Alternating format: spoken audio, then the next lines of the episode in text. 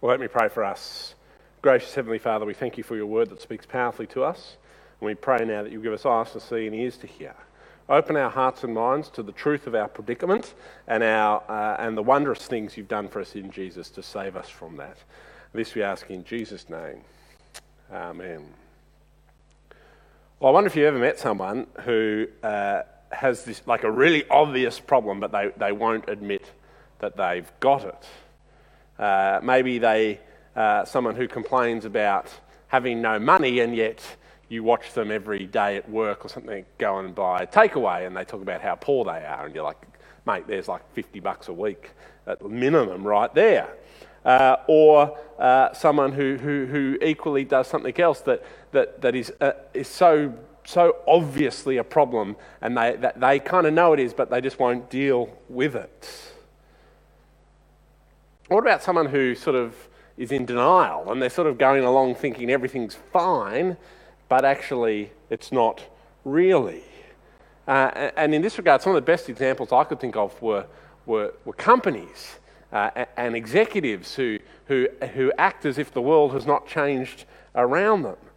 Uh, so take Kodak, for example. Some people these days might not even really know who, what Kodak is, but for many of us, they were one of the biggest companies in the world making film for like cameras, you know, like cameras. Do you know, even know what a camera is?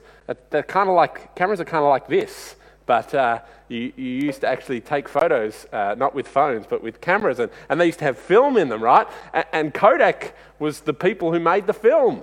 And they didn't get on the whole digital revolution, and uh, now they, we hardly know anything about Kodak. They went bankrupt, in fact, in 2012. Or Blockbuster. Remember Blockbuster? Uh, you used to go to the video store and hire uh, a video or a DVD at Blockbuster. And they used to have over 9,000 stores worldwide. And in 2010, they too went bankrupt because they just failed to get the program that, like, what's a DVD? I don't know. I can't literally remember the last time I used a DVD. Uh, and uh, neither can kind of Blockbuster's market because it's dead. And they're bankrupt in 2010.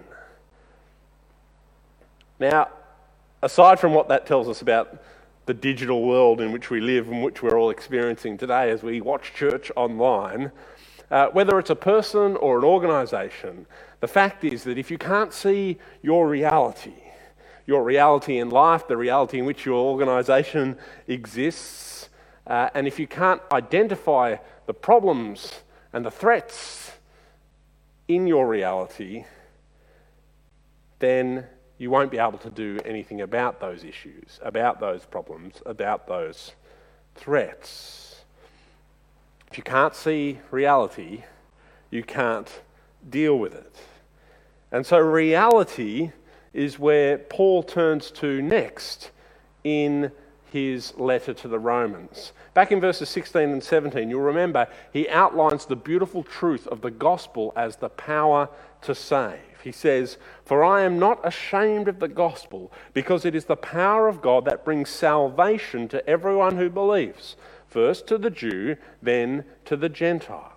For in the gospel, the righteousness of God is revealed, a righteousness that is by faith from first to last, just as it is written, the righteous will live by faith. And we talked lots about that last week, and you can go onto our website and, and check out last week's sermon uh, for more details there.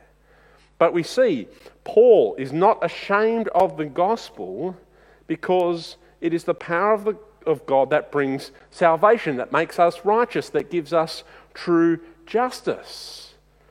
But of course, that begs the question, doesn't it? The power of God that brings salvation, why do we need salvation? What, what are we getting saved from? Why do we need God's righteousness to be given to us? Well, Paul now goes on to show us the reality of our situation, of why this gospel is, is something that we oughtn't be ashamed of because it brings such good news to such broken people like you and like me. Paul says, verse 18, The wrath of God is being revealed from heaven against all the godlessness and wickedness of people who suppress the truth by their wickedness. What are we getting saved from? From the wrath of God. Now, that's interesting. What is the wrath of God? What, what is that? What does Paul mean when he says uh, the wrath of God has been revealed and is this that we are getting saved from? Well, wrath is kind of like anger, but, but it's nothing like human anger. See, when you or I get angry, we, we lose our temper and we, we go into a rage and we, we behave sometimes in ways that aren't appropriate. We take out our feelings on people who maybe they don't deserve it. When we're angry, we can be malicious and, and, and spiteful and vindictive. I can remember many years ago uh, when I got dumped by a girl. I got angry about it. And I took that out on uh, people uh, who happened to do other things that were annoying in my life. And so, famously, I got angry with uh, some church wardens a long time ago for not letting me eat supper on the church carpet. And part of that was because I was really angry about this other thing that was happening in my life. Totally unjustified and a totally inappropriate way of me as a human being dealing with my anger. But, but God is not like me, thank goodness. God isn't angry because his pride has been wounded like, like I was. God's wrath is righteous anger at evil. You know, like the, the kind of anger you might have when you, you know, you, you turn up a history book and you read about the, the systematic uh, killing of the Jews by the Nazis, or uh, you read about the way Australian soldiers were treated in prisoner of war camps in the, in the Second World War by the Japanese. That, that kind of feeling you have when there, there's real injustice and it really gets to you. God's wrath is anger, righteous anger at evil and, and injustice. And this is good. It's good, isn't it, that God is angry at, at, at the injustices of the world. Because no doubt you've felt that. But what is the greatest injustice of all? Is it white privilege? Is it climate change? Is it the rich getting richer? Is it abortion? None of these things are the greatest injustice of all. Paul says it's godlessness. This is the great injustice, and all those other things stem from it. Life lived without God. The wrath of God is being revealed from heaven against all the godlessness and wickedness of people who suppress the truth by their wickedness, since what was made may be known about God is plain to them because God has made it plain to them.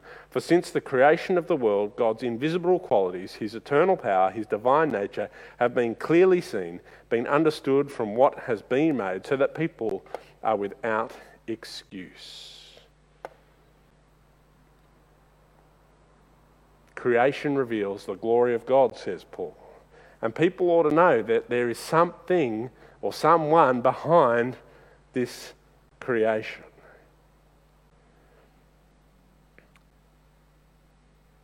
What is the essence, though, of this unjust, wrath producing, godless life? Well, uh, John Stott, who's a, a, an English pastor, and in fact used to be the youth pastor of one of our long term parishioners and priests, on Honor Yersley. John Stott, as he reflects on this, says, God's wrath is directed, however, not against godlessness and wickedness uh, uh, in, vac- in vacuo, but against the godlessness and wickedness of those people who suppress the truth by their wickedness.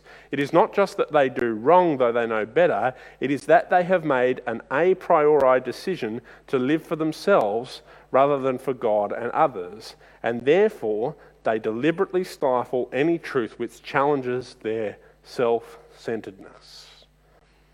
See this? The, the, the, godless life is actually a life that is centered on me, on self centeredness. And because we make a decision to live life for me, we then reject any truth that might cause us to have to change and reorientate the way we live our lives.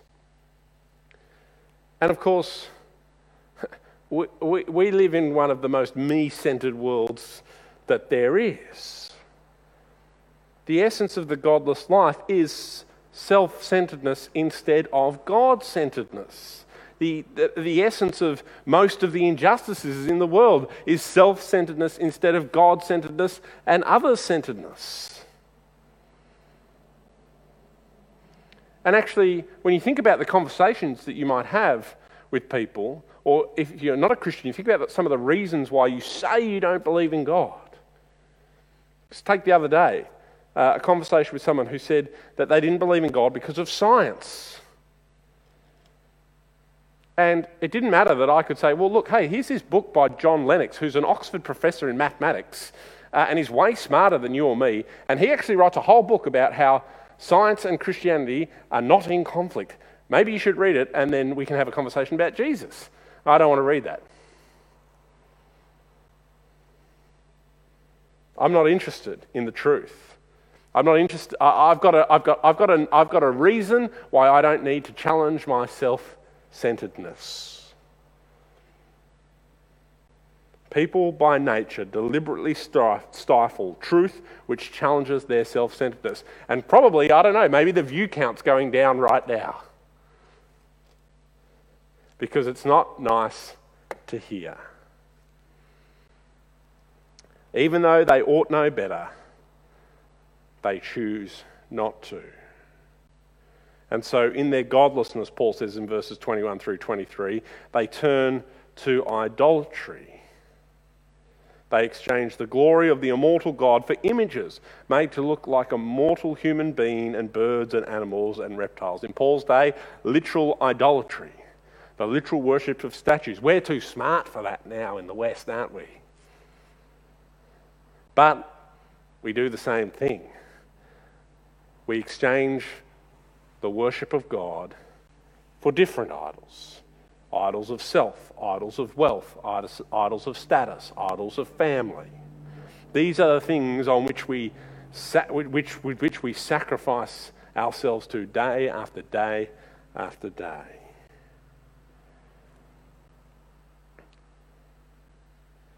So, God's wrath has been revealed uh, uh, uh, against this kind of self centered life instead of a God centered life. And what does it look like for God to be doing this? Well, there are actually uh, three different ways that God reveals his wrath or his anger at injustice. Firstly, he says that he's going to he's to re- reveal it at the, at the end, at the end of time. When Jesus returns, he will bring judgment on the world, and those who've trusted in Jesus will be spared. That's the first way. And so Paul talks about this in, later in Romans as the coming wrath, the day of judgment. We also know uh, from the, the, the, end part of Romans chapter 13 that, that God uses governments to bring his, his wrath and his justice to bear. So, so he, he, he appoints governments to, to bring about justice. So, you know, like when someone does something bad, like murders someone, the, the government kind of brings God's, is an agent of the wrath of God on that by, by punishing that person. But here in chapter 1, Paul actually shows us that God's wrath is also not just a, a future occurrence, not just something that governments can do, but it actually is something that God reveals in the here and now by uh, allowing us to reap the consequences of our behaviour. So, look at verse 24, 26, 28. Therefore, God gave them over in their sinful desires because of this, God gave them over to shameful lusts. Verse 28 So God gave them over to a depraved mind. God gave them over. God's wrath is revealed not with thunderbolts from the sky, not with natural disasters, but quietly and invisibly by letting us reap the rewards of our sin. And so, what happens when God does this?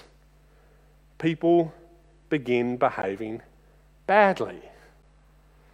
The, the, the world unravels as people get more and more caught up in their self centered and selfish living.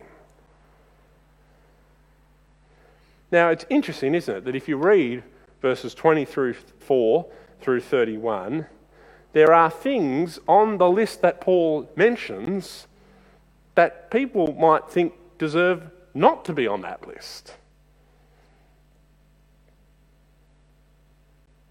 But of course, in a godless world, you, you would expect godless behaviour to be acceptable behaviour, wouldn't you?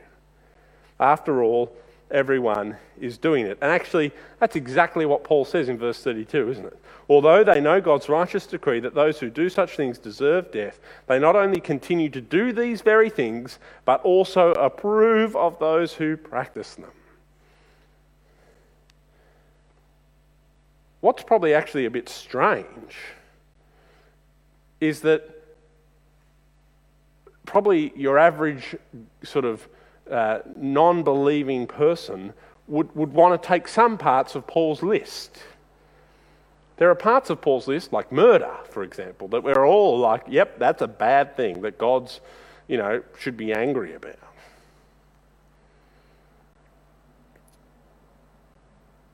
But that is because we live in a world that has been so thoroughly drenched in Christian morality that some of it is still sticking. So Paul lists things there that maybe are starting to slip away, like homosexuality in verses 26 and 27. But that's not the only thing there that he lists that, that our world is kind of fine with. Verse 29 greed, uh, making as much money as you can as long as it's not illegal. We're, kind of fine with that. Gossip, like it is a rite of passage to get together with your friends and gossip about the ones who couldn't make it, especially if we don't really like them. Slander. I mean, what else do you do on Facebook? What, what else is Facebook for apart from watching church and slandering people? no fidelity. Verse 31.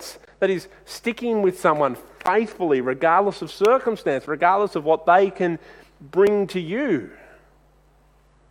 You're constantly getting told, cut people away who are no good for you. These are all kind of acceptable sins in a, in a self centered world.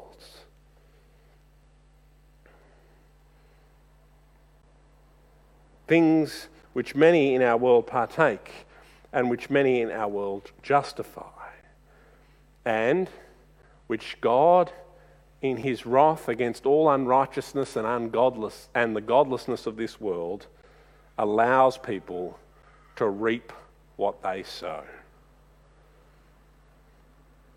Now, here's the thing. Some of you are going to think that what Paul says here is complete and utter nonsense. Some of you uh, might even identify as someone who practices the sort of behaviours that Paul lists. And some of you might think that, well, if this is what the wrath of God is letting me do, make heaps of money and ha- provide for my family, uh, have someone who cares for me in my home, who I love, well, there's no way that this can be wrong. And guess what? If that's what you think, uh, it's, I'm not, it's not my job here today to convince you otherwise. But what I want to say to you today, and to all of us today, is to remember that the book of Romans holds the key to us living a good life, a conquering life, a life full of fullness and joy, a life that is truly satisfying and full of hope. And if you're interested in the life and the solutions that Romans offers, if you want Romans 8, you go and read Romans 8 after this service today. And, and if you want all that Paul promises there about a love from which you can never be separated, about a life which conquers all evil, if you want Romans 8, then you might need to start letting your mind entertain the problem to which Romans 8 is the solution. You've got to grapple with Romans 1, with, with what Paul is saying here that a self centered life lived without God is ultimately not going to get you what you are hoping for, not here and not in eternity. And what I want to say to you today, regardless of how you're feeling, regardless of whether you're convinced or not, is I want to implore you to at least entertain the possibility that some of the ways that you live your life and enjoy could be wrong, could be the fruit of self centeredness. And I want to remind you about those companies that I talked about before, Kodak and Blockbuster, or the people that I got you to think of who, who, who just won't admit obvious problems in their life. I want you to say, as we go on this journey, have an open mind. Don't ignore what potentially, according to Paul, according to God, could be one of your biggest problems in life. And realize that life without God means no salvation, no righteousness, no justice, only wrath and death. And if that's not the trajectory on which you want your life to point, then come to Jesus. For in Him alone is righteousness, justice, truth and salvation from our self centered way of life. Well, as we conclude this uh, time together, uh, I thought it appropriate as we've kind of heard Paul talk about human sinfulness, that together, as we reflect on our lives before God, we confess our sins. So let's pray this prayer of confession together. O merciful God, our Maker and our Judge, we have sinned against you in thought, word, and deed, and in what we have failed to do. We have not loved you with our whole heart. We have not loved our neighbours as ourselves. We repent and are sorry for all our sins. Father, forgive us. Strengthen us to love and obey you in newness of life through Jesus Christ our Lord. Amen. Gracious Heavenly Father, we thank you for the gospel because it is the power of God that brings salvation to everyone who believes. Lord, I pray for everyone who's listening today that you might help each of us to grow in our knowledge and love of you. I pray, Lord, that you might help us to turn from self centered living to God centered living, and that we might live righteous lives by faith that we might enjoy the gifts that you have promised to give us through faith and trust in you. Father, for each one of us, we pray that wherever we're at in our walk with you, you would help us today and every day to take one step closer to living lives of purpose and faith, deepening our knowledge and love of you. This we ask in Jesus' name. Amen.